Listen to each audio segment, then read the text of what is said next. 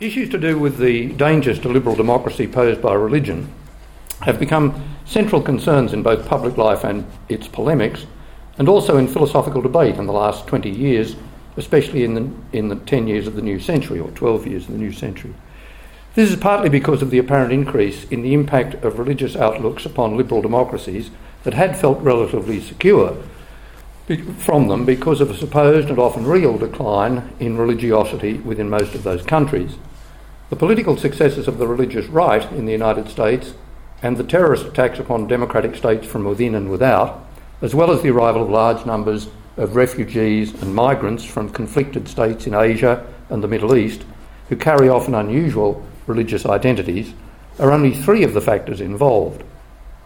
In rough concert with these developments, there has arisen a great volume of writings by philosophers, political theorists, theologians, and public controversialists uh, a lot of which, I'm sorry to say, has only recently come to my attention. I thought I was cutting much more virgin territory than has turned out to be the case, which is both consoling and depressing. Um, uh, all of these addressing themselves to the dangers and sometimes benefits that religion poses in the public arena. The problem has produced a variety of solutions and counter solutions, uh, as well as some scepticism about the underlying concern.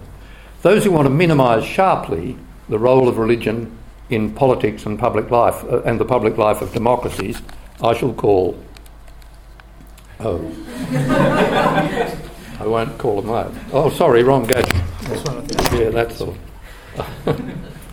uh, I shall call uh, uh, restrictionists. They include Robert Audi, John Rawls, Bruce Ackerman, Jürgen Habermas, Amy Gutmann, and many others all of whom disagree among themselves about the exact solution, but agree in aiming to, as it were, restrict or neutralise the impact of religion in public life. On the other side are what I shall call inclusionists, such as Nicholas Wolterstorff, Nancy Rosenblum, Paul, uh, Brian McGraw, Paul Weithman, Michael Perry, and many others, with again a difference of degree and diversity in their positions. In addition, there are the new atheists, such as Richard Dawkins, Sam Harris, and their friends, who press the polemical case fiercely for the dangers of religion, not merely to liberal democracy, but virtually the entire world. As the late Christopher Hitchens put it, religion poisons everything. In fact, they say very little, uh, the new atheists, about the role that religion should have in public life, perhaps because they think it should have no role in anything. It's only worth noting in this connection that restrictionists need not be hostile to religion in this way. Indeed, at least one of them, Robert Audi, uh, is a practicing Protestant Christian who has written defences of various religious positions in natural theology. And Rawls sees a positive role for religion in society beyond the restrictions that he seeks to apply.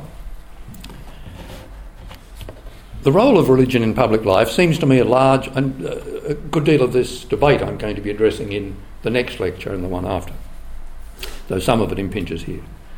The role of religion in public life seems to me a large, complex, and difficult question, and I hope to make some progress on it during these lectures. Here I want to prepare some of the ground for that discussion and address in particular the issue of the dangers of religious commitment, because what we say of that will have some obvious implications for how religion should be treated in the public arena. Some of the answers will be relevant to any political so- society, but I'll concentrate upon the relevance to liberal democratic societies. Uh,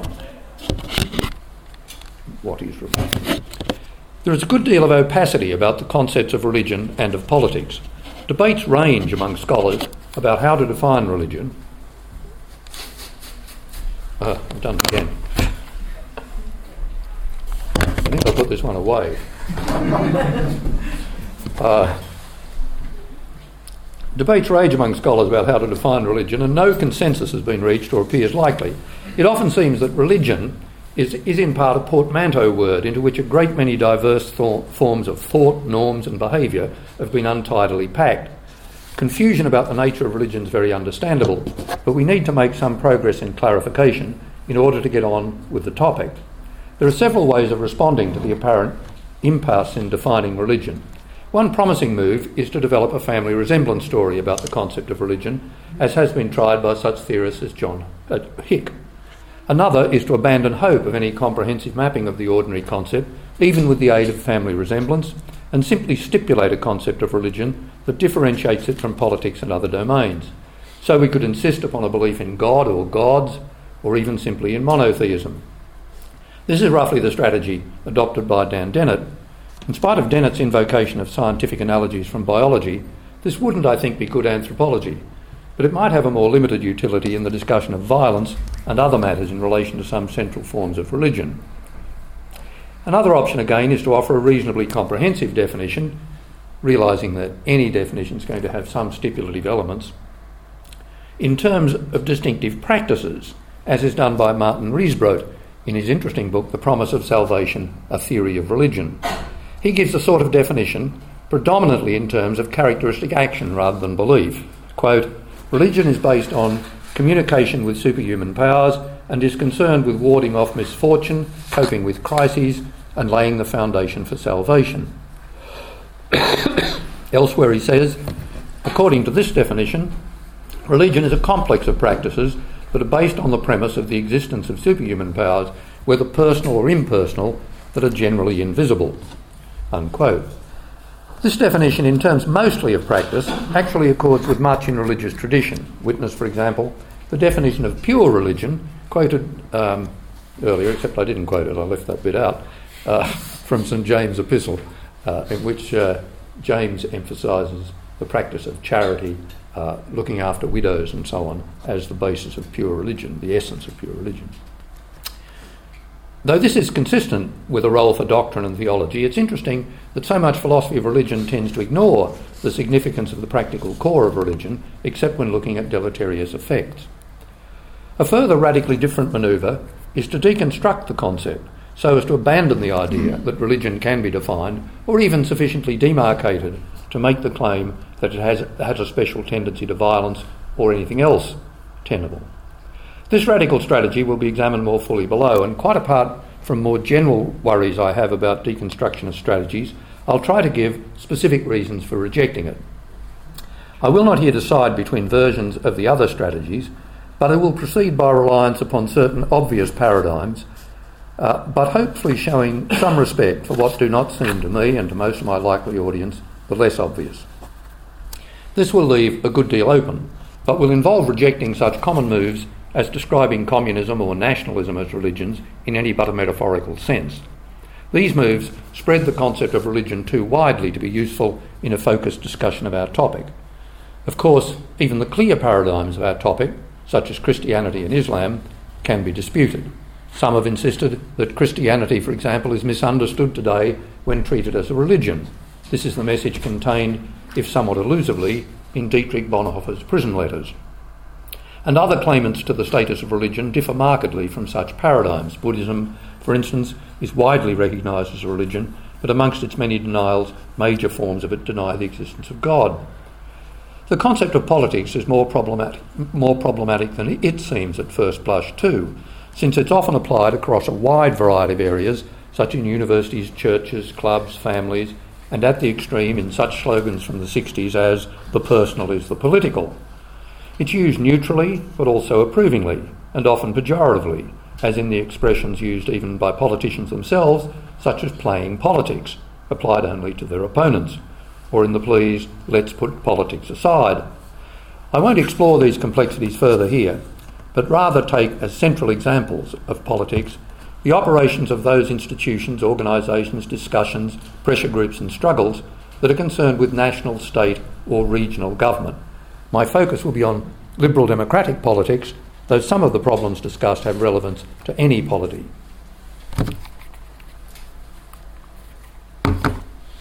Got it that time. The dangers of religion. But although dangers to civil peace, especially those of violence, are prominent amongst intellectuals and common folk who worry about the issue, there are other dangers that also loom large, especially for political theorists who address the question from the perspective of the normative attributes essential to a liberal democracy. These are questions to do with the sort of moral respect that citizens in such democracies owe to one another in their procedures, including public reasoning bearing upon common public decisions and enactments, especially those requiring coercion. These issues are often understandably discussed in terms of a value of citizen autonomy and disrespect uh, sorry, and the disrespect supposedly involved in believers seeking to impose coercion upon non believers by recourse to the tenets of their faith. In a television discussion about abortion recently, a leading Australian feminist journalist, this was in Australia, uh, of somewhat pugnacious character, objected on television to the leader of the federal opposition, Tony Abbott, an equally pugnacious conservative Catholic, keep your rosaries off my ovaries. I should add that the comment was not intended as a literal response to a literal proposal. As for the dangers of religion, it's wise to avoid oversimplification. We must not assume, as it is easy to do, that because something is dangerous, it is bad or to be entirely avoided. Many good things are dangerous in certain contexts. As we're constantly warned by the medical profession these days, alcohol is dangerous, even though it could certainly be argued that the, cons- consumption of alcoholic beverages like wine and beer is both pleasurable and important ingredient in sociability and in moderation, even health promoting. Many beneficial medicines are also dangerous and carry warnings about circumstances in which the dangers can be realised. Indeed, for some people in some circumstances, medicines themselves can be fatal. Goods like freedom, travel, exercise, sport, and authority all carry dangers with them and can be poisonous, to use Hitchens' phrase about religion, in some common circumstances. The adversarial legal system is certainly dangerous because it allows for many criminals to escape justice and return to the community. Some of these are dangerous people, but most of us regard the merits of the system to be such that they outweigh even such great risks. So it may be with religion. There's a tendency amongst political theorists, understandably concerned with the stability of liberal democracies and dangers to that stability, to seek entirely risk free solutions to the problems those dangers pose. This is an important motive behind so much very restrictive and intrusive legislation and regulation introduced to combat the threat of terrorism. But many of these measures are counterproductive in that they threaten the very liberties and even stability they aim to protect. As Sir Ken Macdonald, Britain's former top prosecutor, who was appointed in 2010 to give independent oversight to the review of the country's counter-terrorism and security powers, said, the promise of total security uh, is an, an illusion that would destroy everything that makes living worthwhile. Some risks are worth running in order to enjoy liberty. Unquote. Of course, if religion has few or no good effects, then any analogy with our need to tolerate risks in the items listed above will fail, but this remains to be seen.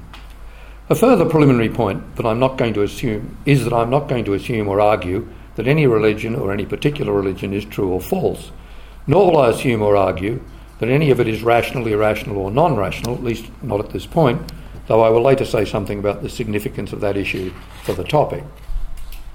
A second important preliminary point is that the issue of religion's dangers is misleading in its sweeping generality, particularly given the great array of things covered by the term religion as we noted above. It may be that some religions are dangerous and others are not, and some are very dangerous and others only slightly so. Uh, it may be that religion was dangerous in the past but is no longer, or that it wasn't dangerous in the past but is now. Uh, it may be that some forms of religion, including some forms of the same religion, are dangerous and others not. Of course, there are many permutations of these possibilities with respect to time, place, degree, and particular religious features. Quite apart from speculations of the just so variety about the evolutionary mechanisms that give rise to religion, there can be no doubt that religions evolve, but their intellectual aspects and both in their intellectual aspects and lived practice. This is true not only of the development of new religions, but also of ancient or traditional religions. It's a curious fact that many critics of religion, whose own standpoint is as defenders of the idea of evolution, tend to treat religions as static and monolithic entities, thus echoing those conservative defenders of religion who would like such stasis to be the norm. Nonetheless, a blanket worry about the dangers of virtually all religion is a phenomenon of popular anxiety supported by much past and present violence and instability with a religious dimension. Let us then begin by examining some characteristic defects claimed, claimed to be typical of religion. its critics, and many of its adherents and supporters, point to several things. The first is an inherent tendency to violence fueled by absolutism and or fanaticism. Two, a tendency to subordinate reasoned moral and political positions to something else, such as the supposed commands of God or some other superhuman or supernatural source, obedience to religious authority, or respect for inspired texts. Three, a lack in religious people of a significant sort of autonomy and disrespect for it as a significant value in, in their fellow citizens. Four, a tendency in believers to denigrate the beliefs and values of those outside their religion and thereby to seek to diminish the role of such outsiders in the common political order in order to favour their own values and beliefs. This is the issue of divisiveness and intolerance. A tendency, five, a tendency to demean the good things of this world by subordination of them to the good things of the next. Six, a tendency to bad health outcomes, especially psychological ones, notably guilt. Maybe there are more, and maybe there is a degree of overlap, certainly a degree of overlap in the categories, but this will do uh, for our discussion. Partly because of time, partly because it's less directly relevant to politics, I'll say nothing about six other than to note, as Dan Dennett concedes, that there are some serious social science results appearing to show that some religious commitment is on the whole good for health. Of the other items on this list, it's probably the first that most exercises people, and it's most relevant to the relation between politics and religion. So address, I will address it first and at greatest length. The second has been a persistent political complaint, perhaps especially with regard to Roman Catholics, and it links to issues about public reason that I shall address in lecture two. The violence debate and Cavanaugh's myth. Let me begin with one and the argument of the American theologian uh, Bill Cavanaugh, uh, which I have co- correctly got up there, who has argued that the sharp separation of religion from other areas of human life, uh, most extensively in his recent book, uh, The Myth of Religious Violence, uh, he has argued that that separation is a peculiarly modern and mostly Western phenomenon. Consequently, much of the evidence for the violent propensities of religion is drawn from contexts in which motivations for the violence are multifaceted and what would now be called religion, according to him, merely is merely one integrated ingredient in a motive set. This integration continues today in societies that have not embraced secularity in the way that most European societies have. This integration, combined with the more general difficulties in defining religion, lead Cavanaugh to a sweeping dismissal of the intelligibility of claims about the tendencies of religion towards violence, that encapsulated in the title of his book. His final position is a little elusive, but it seems to be that our understanding of the idea of religion is so opaque that claims about the dangers of religion are too lacking in precision to be coherent.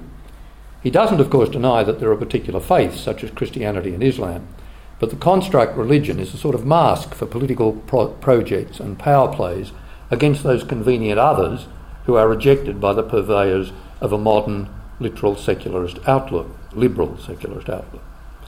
Whatever we think of Cavanaugh's analytic rejection of the religion concept, the integration argument is, I think, detachable from his more sweeping claim and more plausible.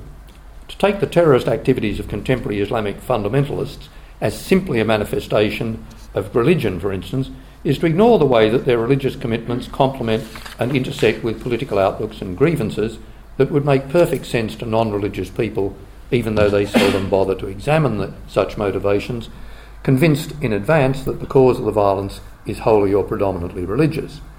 But as Robert Pape argued, an, ex- an examination of the motives and background of suicide bombers from 1980 to 2003, total of 315 attacks, excluding those commissioned by states, shows that religion is seldom a significant factor in the motivations. As Pape sums up his conclusions, the data shows that there is little connection between suicide terrorism and Islamic fundamentalism, or any one of the world's religions. Rather, what nearly all suicide terrorist attacks have in common is a specific secular and strategic goal to compel modern democracies to withdraw military forces from territory that the terrorists consider to be their homeland. Religion is rarely the root cause, though it's often used as a tool by terrorist organisations in recruiting and other efforts in service of the broader strategic objective. Now, Pape does not claim that religion plays no part in the creation of suicide bombers, but his statistical analyses and exploration of personal and political histories uh, indicate that where operative, it's usually supportive of the other more central factors, such as foreign occupation of a homeland or military and financial support of an oppressive regime, that are basically political and often nationalistic. Similar scepticism about prevailing views regarding the predominant role of religious faith in generating contemporary suicide bombing and terrorism has been expressed by the anthropologist Scott Atran, uh, who is explicitly an atheist, who says in his book Talking to the Enemy that his extensive investigations, including many interviews with terrorists themselves, show that, quote, Islam and religious ideology per se aren't the principal causes of suicide bombing and terror in today's world, unquote. Indeed, a recent study of the Thirty Years' War by the historian Peter Wilson argues that even this conflict, so emblematic of a purely or predominantly religious war, was, quote, not primarily a religious war at all. There were, of course, religious elements in it, since it could hardly have been otherwise in 17th century Europe, where Christian faith was an aspect of life integrated to varying degrees with other aspects. But most contemporary observers spoke of imperial, Bavarian, Swedish, or Bohemian troops, not Catholic or Protestant. Similar scepticism about prevailing views regarding the predominant role of religious faith in generating contemporary suicide bombing and terrorism has been expressed by Scott Atran, who says in his book, have I repeated this? Uh, no, I haven't. Who says in his book, uh, Talking to the Enemy, that his extensive investigations, including many interviews with terrorists themselves, show that Islam and religious ideology per se aren't the principal causes of suicide bombing and terror in today's world. Although such findings, if valid, support one aspect of Cavanaugh's critique, they do so at some cost to his more sweeping claims. They support the idea that for many cultures, religion is closely interwoven with other aspects of life so that the isolation of religion as, as uniquely prone to violence is hazardous, if not downright implausible, for at least some of the examples standardly used to promote this idea. On the other hand, the results rely on the falsity of Cavanaugh's stronger thesis that the difficulties of defining religion make talk of religion so essentially opaque that there can be no point to claims that religion has a tendency to violence or to anything else. For these enterprises, you need to identify religion in order to show that it is having less effect and significance than usually believed. So I would reject the stronger thesis and Cavanaugh's associated claim that only in modern post Enlightenment liberal societies can religion be distinguished from politics at all. In the foundational Christian documents, Christ is famously portrayed as saying, Render to Caesar the things that are Caesar's, and to God the things that are God's.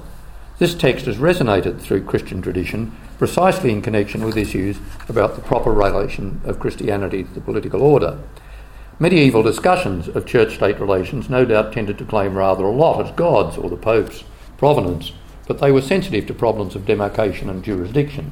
So if Christianity is a religion, then Cavanaugh's strong thesis must be false, even if a weaker version of it is true. I'll omit a, omit a brief discussion of uh, similar issues to do with Islam. Another problematic feature of Cavanaugh's critique is his tendency to brand liberal politics with a liberal polities with a series of unpleasant tendencies that mirror the simplifications that he rightly detects in many of those critics who regard religion as essentially violence prone. In his attempts to debunk what he views with some plausibility as the self righteousness or unself critical assumptions of passionate secularists and liberals, Cavanaugh speaks of contemporary liberal democratic states as if they are inevitably colonialist, militarist, and even totalitarian. In this, he echoes many other theologians who seem to think that a hostility to the very idea of the secular state and to the liberalism that often accompanies it are required by their commitment to religion. This seems to me to, be, to embody a profound mistake. It arises in part from a focus on the policy excesses of a few nations, notably the United States, especially in its foreign policy blunders, most of the theologians with these tendencies are, in fact, American, and ignores the generally more benign foreign policy activities of smaller democracies like the, Scandinavian, the Scandinavian states. It also misreads to a significant extent the considerable human and even religious benefits of liberal democracies and the nature of their evolution. Freedom from religious domination in politics and the extreme form of theocracies and milder forms such as confessional states has certainly been part of the movement towards modern liberal democracies, but this should be seen as a particular expression of a drive against domination more generally. The development of modern democracy is a growth in the idea of governing power being sourced from below rather than above, and the liberal aspect of this consists in striving for protections of individuals, and for that matter groups, from abusive domineering power. This indeed involved rejection of certain religiously flavoured claims and practices, such as the divine right of kings and the persecution of heretics, but also involved the protection of religious rights, such as freedom of worship and promulgation of religious ideas. The rejection was unequivocally a good thing for the development of religion, as have been, perhaps more equivocally, the liberal protections. Certainly, the drive against oppressive state power and the creation of liberal protections have created space not only for a variety of religious people to practice their religions unhindered, but also for various theologians to express freely their dissatisfaction with the a religious climate around them. Those theologians, uh, like some feminists who rail against liberalism, individualism, and rights, seem to me mostly to be cutting off their noses to spite their faces.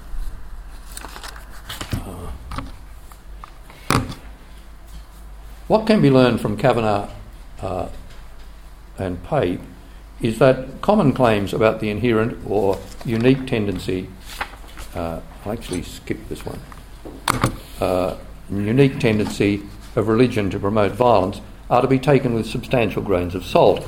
Grievances and ambitions of all sorts tend to produce violence, and what is called religion will sometimes be an element in those grievances and ambitions. Sometimes it will be a weightier element than other times, sometimes it'll be minor or absent altogether. The absence of religion as a factor from some of the most ghastly outbreaks of violence in history must be viewed as a balancing consideration against those conflicts that seem to have a predominantly religious fa- flavour. This was the bit I skipped. Uh, the, the, appalling massacres by atheistic totalitarians such as uh, Stalin, Pol Pot, Adolf Hitler have nothing to do with religion, though it's worth noting that critics of religion have some difficulty accepting this fact. It's common for them to treat such ugly ideologies as actually somehow forms of religion.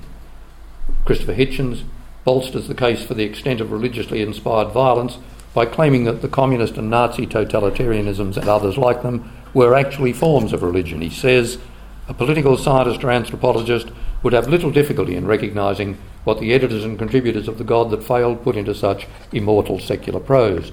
Communist absolutists did not so much negate religion in societies that they well understood was saturated with faith and superstition as seek to replace it. This echoes a common response to the excesses of communism, fascism, and much else, namely to note features of the ideologies that have similarities to what are more normally called religions, and thereby bring those ideologies within the orbit of condemnations of religion proper, thus showing that religion's responsible for much more than you might think. The same move is made sometimes via the idea of absolutism, as suggested by that quote from Hitchens. So it's admitted that Hitler, Mao, etc., had mindsets that led to their dreadful acts of immoral murder, torture, and repression, but that's credited to their quasi religious absolutism. Yet we're given very little indication of what this absolutism is and how it leads to the violent consequences. Absolutism is also invoked in connection with some other dangers of religion, such as uh, what I listed as three the bigotry and denigration of outsiders. So the, worth, the idea is worth some brief attention. We're all opposed to absolutism in the sense of unconstrained political power, but the charge against religion seems more an epistemological one at heart. It's the idea that those ab- termed absolutists regard themselves as having total certainty attaching to some one or other of their beliefs. But unless one embraces some form, some, unless one embraces uh, some form of epistemological relativism, this is the position, as G.E. Moore famously showed, that all of us are in. Most of us in this room have absolute convictions that we have heads, that we're in Oxford, that we are some of the time listening to a speaker, and so on. Moving to less mundane examples, most of us are absolutely sure that democracy is better than fascist dictatorship as a form of government, that the Holocaust really happened, and that it was grossly wrong treatment of Jews, that the rise of modern science is on the whole a very good thing, that logical reasoning is mostly better than guesswork, and so on. As modern liberal, absolutely liberals absolutely and correctly convinced of the importance of tolerance as a value and the merit in context of sceptical attitudes, many Western intellectuals don't like to think of themselves as having deeply rooted and settled convictions, but their tolerance and mild scepticisms would be impossible without deep fixed convictions such as those on the list. In this sense, we are all absolutists. There's another sense of absolutism to do with moral absolutism that I'm going to skip. Against this, it might be objected that the problem with religion is not that the faithful have deep convictions, but that they are fanatical in pursuit of them. This seems the real core of the allegation of absolutism. Again, there is some complexity in assessing the nature of fanaticism, which can be a mere term of abuse, the application of which tends to be more in the eye of the beholder than anchored to clear criteria. In this, it's much like the application of stubborn, whereby your behaviour evokes the adjective stubborn and my own identical actions evoke instead from me the description resolute. Nonetheless, although we should be cautious in throwing the term around, there's a real phenomenon of fanaticism, and it's a disturbing one. The Oxford Shorter Dictionary defines it in terms of, quote, an excessive zeal or enthusiasm, especially for an extreme cause, and it mentions religion and politics as areas where the term is commonly in play. The two key qualifiers here are excessive and extreme, and their application is clearly open to debatable judgment in context. Is someone who shows uncommon enthusiasm for abolishing the practice of enslaving women for prostitution a fanatic? Both excessive and extreme express negative evaluations, one on a disproportionate degree of enthusiasm or dedication, and the others on the wrongness or dubiousness of a cause. Unusual acts of singular dedication may make many of us who lead cosy and regular lives feel uncomfortable but they're not thereby fanatical in this pejorative sense. Father Damien de Veuster's selfless life of service to the leper colony on the island of Molokai was a dedicated commitment that is not for everyone, but it's not thereby fanatical. British politicians thought Mahatma Gandhi a fanatic for his campaign of non-violent resistance to imperial rule in India, but that expresses their bias rather than objective judgment of his cause and methods. This is not to deny that religions have been involved in fanaticism, but fanaticism is a feature of the implementation of belief systems generally, as is evident in the zealous prosecution of their cause by free market ideologues in the recent history of capitalism, not to mention the more dangerous fanaticisms sometimes involved in 19th century imperialism and 20th century totalitarianism. Some forms of fanaticism do not involve bad causes, but rather a distorted pursuit of good ones, and here they're connected in complex ways with the phenomenon of moralism that I've explored elsewhere, particularly what I've called the moralism of misplaced emphasis. There I, there I can give a plug for my book, Messy Morality, which has this discussion in it. But surely it will be said fanaticism is more like, a more likely feature of outlooks that claim the authority of God for their beliefs and practices than those without such recourse.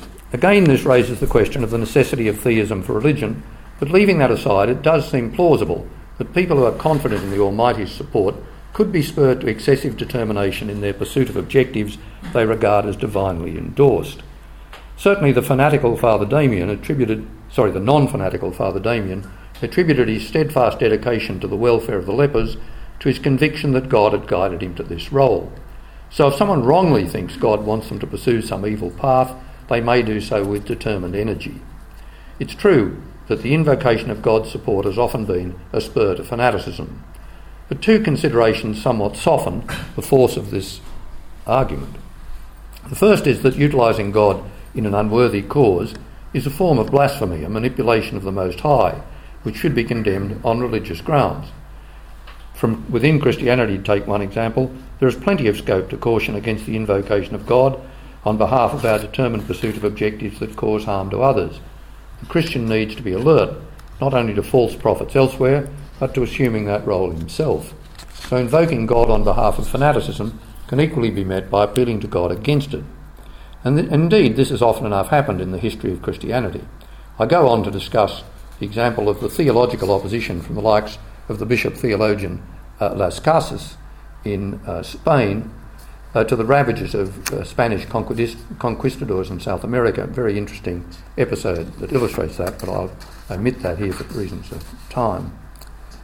Secondly, some despoilers with non religious ideologies seem to have had as much fanatical drive as any religious enthusiasts when it comes to the spectacular resorts to violent persecution, as the history of the 20th century abundantly illustrates. Stalin and Mao, as already noted, did well enough in the fanaticism stakes without resort to divine assistance. It seems rather that support from whatever it is you regard as the highest value or sanction, be it history, ethnicity, science, the proletariat, the nation, super race, manifest destiny, or even liberty, will do to drive some fanatical enterprise, especially where it coheres with the u- usual human instinct for power, glory, and riches. I turn now to the second danger distinguished at the beginning obedience to authority. This criticism is sometimes made from the perspective that only religious people rely upon authority for their beliefs and actions. But any religious reliance upon authority must be viewed against the background of the widespread reliance upon authority that is a feature of the human condition and a striking feature of the human epistemological landscape. I've argued for this in my book Testimony, which explores the depth and necessity of our reliance on the word of others quite generally. A large number of other philosophers have since explored the theme. Of course, relying on the word of God or of religious authorities is a very special case, but the point that needs to be kept in mind is that reliance upon authority exists in a complex relation with reliance upon critical judgment and experience wherever it occurs. Most of us rely wholeheartedly and somewhat blindly upon the expertise of scientists especially applied technical scientists, but we occasionally deploy critical intelligence, even in connection with our own computers and home appliances, and some do this more than others. The same is true of religion. There is abundant evidence that the dictates of religious authority are weighed against rational argument, experience, and peer pressure, and are often set aside or ignored uh, by uh, the devoutly religious. Critics of religion pay far too much attention to the proclamation of religious authorities and pressure groups related to them, and far too little to facts about the behaviour and beliefs of religious people. Recent surveys in the United States show that the official Vatican line on contraception and abortion has very little influence upon what Catholics think. 85, or remarkably little. 85% of American Catholic voters approve of government funded programs that promote and provide contraception to women without health insurance, and 62% of Catholic voters believe that improving access to contraception is a better way of reducing the number of abortions than passing more restrictive abortion laws. Given the general perception of Catholics as doctrinally opposed to both contraception and abortion and committed to rolling back Roe v. Wade in America, both these figures tell a remarkable story.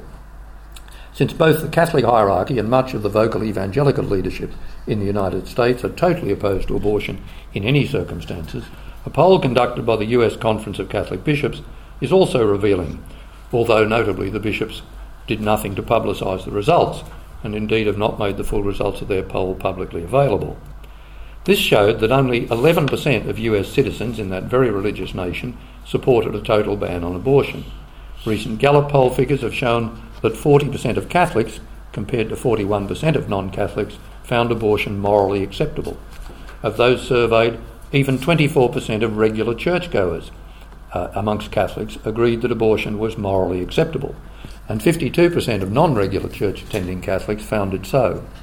Interestingly, 53% of regular church going Catholics and 70% of the non regular supported the moral acceptability of medical research using stem cells obtained from human embryos, which is under a Vatican ban.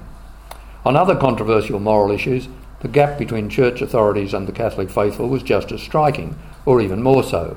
On homosexual relations, 44% of regular Catholic churchgoers found them morally acceptable, and 53 of them, 53% of them agreed that heterosexual relations outside of marriage were morally acceptable. The percentage in both cases were higher among non-regular church-going Catholics, 61 and 77 respectively. Outside the United States, the situation uh, is uh, certainly similar, if not more dramatic, uh, certainly in uh, European Catholic countries and in a good deal of South America. I've got actually got some figures on that. I should not want to give the impression that there's a total divide between clergy and laity on such matters. There's an understandable reluctance among church leaders to admit to internal disagreements, but it's clear that a very large proportion of Catholic priests and religious reject the official teaching on contraception. The use of condoms to minimise the spread of AIDS has been an interesting index of such dissent, for not only have religious nuns working in Africa dissented from the official line, but recently several European bishops have rejected Pope Benedict's condemnation of the use of condoms to prevent transmission of HIV. The situation with abortion is less clear, but similar internal dissent within the ranks of Catholic authorities is probable, if less public. I cite these facts and figures not to determine what's right or wrong about the issues, though it would be disingenuous not to declare that my own views mo- mostly lie with the dissenters, but to stress that the monolithic picture of Catholics and more generally people of faith determining moral stances purely by resort to religious authority is a gross distortion. So this danger is an exaggerated one, and I'll have more to say about its significance in my next lecture on the role of religious reasons in public life. It's likely that the migration from church authority, indicated by the surveys above, has accelerated in recent times within the Catholic Church, but it was always present in some degree, especially in the political order, and was probably more pronounced in the many centuries before the Reformation. The Counter Reformation naturally tried to eliminate diversity and independence within the Catholic community, or at least to create the appearance of uniformity of belief and practice as a defensive measure against the reformers.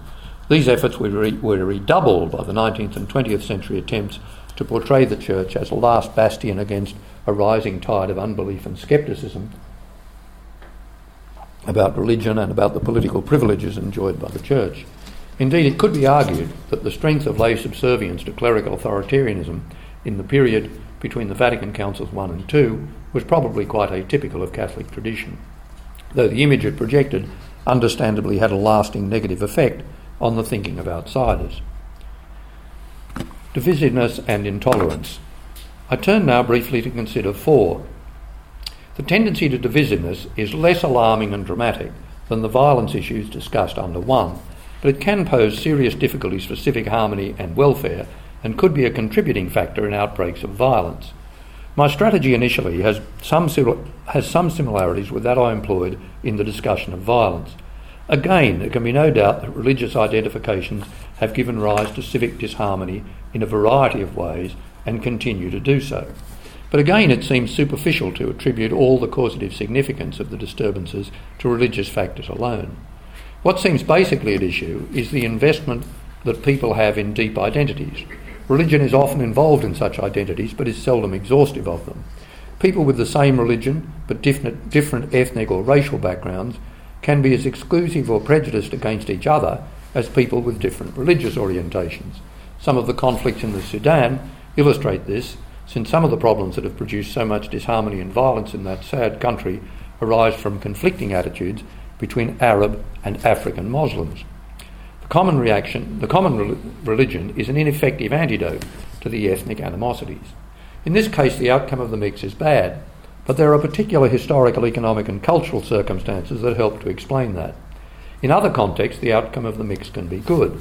The fact that Muslim migrants to a multicultural society like Australia come from a variety of national and ethnic backgrounds has been argued by one sociologist of religion, Gary Bouma, to explain why Islamic people in Australia, by and large, have settled in so well. Their different ethnic backgrounds mean that they don't identify so strongly with each other as to create a widespread religio political ethnic identity that draws upon historic grievances to set them apart in a hostile stance from the host community.